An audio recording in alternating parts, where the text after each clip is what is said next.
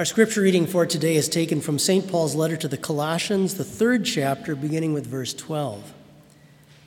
Therefore, as the elect of God, holy and beloved, put on tender mercies, kindness, humility, meekness, long suffering, bearing with one another, and forgiving one another.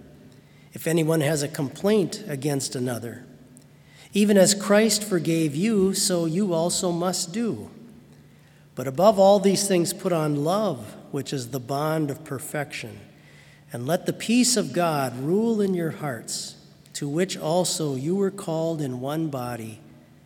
And be thankful. These are your words, Heavenly Father. They are your truth. We pray that you would strengthen our faith through them. Amen. You may be seated.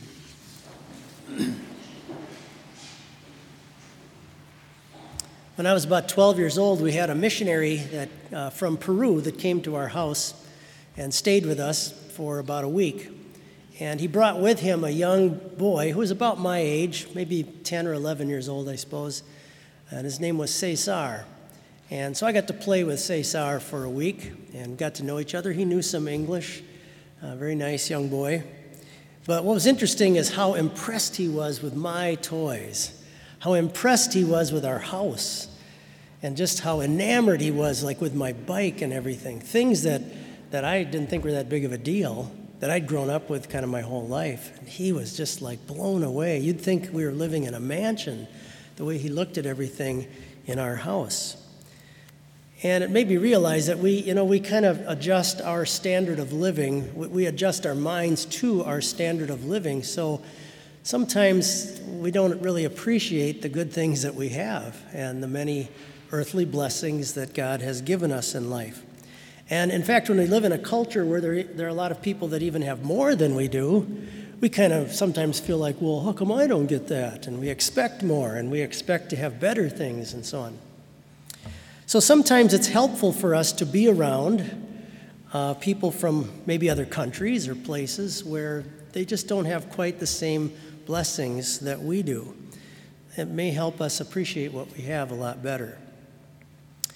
About 15 years ago, I took a number of students, college and high school students, over to Ukraine, and uh, which is certainly not a third world country by any means. But even there, the wealth that we had in our middle class families was probably five times what many of the people were living with. And uh, the college students, I remember, really noticed this. And on the way back, on the flight back, a lot of them made comments like that that, boy, it makes me realize I really need to appreciate what I have. In our reading today, um, the, the, I want us to focus on something in the first phrase and the last phrase. Everything in the middle is fantastic too. But at the first phrase, St. Paul refers to these believers as elect of God, holy and beloved. And then at the end, he says, Be thankful. So, first of all, St. Paul refers to you as a believer in Christ as the elect of God, holy and beloved. Uh, dearly loved is, is often the way that is translated. And just have us consider our spiritual adoption. Think, think of the condition you and I were in before God gave us faith in Christ. Think of what your life could have and would have been like if God had not chosen to elect you to put His Holy Spirit in your heart and give you faith in your Savior. Think what would have been in your future. Think how you would have appeared to God on Judgment Day without Him giving you this precious gift of faith. But notice here, he, he highlights how God has already, by that mercy in His heart, selected us, made us His children, adopted us, brought us into His own family, all through faith. And, it, faith. and it's not because of something we did. It's just purely because of the goodness in his heart based upon the work of his Son, our Savior.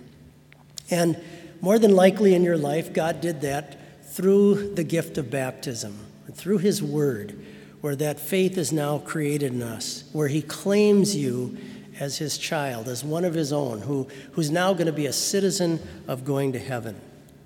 And because of that, you get to be part of God's family, the holy Christian church on earth. This is a tremendous gift, tremendous blessing from God. And yet, at the same time, if you're like me, it's something I know for myself I can kind of take for granted a little bit. Sometimes when you're around unbelievers for a while, if you're really immersed or in a deep conversation with somebody who's got a totally non Christian view of life and a pagan view of life or whatever, maybe very materialistic or whatever, it, it can kind of make you appreciate what you've been given by this gift of faith. I remember when I uh, went from Bethany, so that was um, probably about my 12th year, or no, that would have been my 13th year of Christian education, and then went to Mankato State, Minnesota State University, a good school in many ways. But when I started to mix with the students and the, the instructors that I had, the vast majority of whom did not have at all a Christian perspective, boy, did I appreciate the gift of faith I'd been given. Did I appreciate the, the view of life that came along with that and the blessing I had with knowing Christ and how I looked at my whole life and everything about my life? So, one thing I'll say to you as a fellow Christian is this don't take this stuff for granted. Don't take for granted the, the amazing gift that God has given you to elect you and make you his child, to give, forgive you all your sins, to, to give you the holy, perfect record you need to get into heaven someday through Christ, and the promise of getting into heaven to be able to live there forever. A lot of times, parents like to see some of their good qualities, if they have any. they like to see some of their good qualities reflected in their kids. Maybe it's a generous heart, or maybe uh, doing something for somebody, or whatever. They like to see good qualities that maybe are part of them that get shown up again in the next generation. Our Heavenly Father has shown us amazing, loving qualities. St. Paul lists, I'll just list a few of them again tender mercy, kindness, long suffering forgiving us all of our sins. And God now wants to see these reflected in His children. He wants to see those of us who belong to Him, who are His elect and part of this holy Christian church, He wants to see the, those same things reflected in us because it's, it's all an indication of how much He's connected us to His Son, our Savior. Thinking of that missionary who came to our house I remember he also told a story of a man in his, one of his congregations down in Peru. This was up in the mountains, the Andes Mountains, and um, an area that was very poor, uh, very full, filled with poverty. And this man that he had gone to witness to and speak to him about Christ um, had, had nothing but dirt floors in his house, and his walls were made out of, out of like things that were woven together.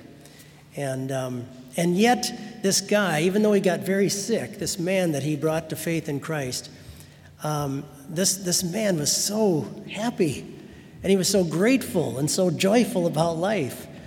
And he was so grateful that the, the missionaries were, were going to baptize his children, for instance. And it made me think about how, you know, I've got all these great earthly blessings. I don't always appreciate those, but Here's a guy who has nothing, and yet he's been blessed to know Christ as his Savior. And he can look at life with such a different joy and perspective than, than maybe I can, maybe a different level of appreciation that I can.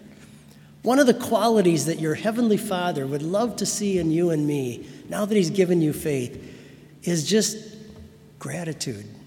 Just gratitude about our lives. Not just the earthly blessings, but the spiritual blessings that He's given us. Let me close with this. this summer I was reading something and I found out that over in Sweden, when, when you are a blood donor and donate some blood, and when your blood, they put your name on it, when that pack of blood finally gets used by somebody, they require that the person who benefits from that life giving blood send a thank you note to you, and you get a thank you note. Think about what the blood of Christ has purchased for you Think what the blood of Christ means for you. Think what it means for your future and for your life. What kind of, what kind of thank you note can we give to God for that? Amen. Please rise for prayer.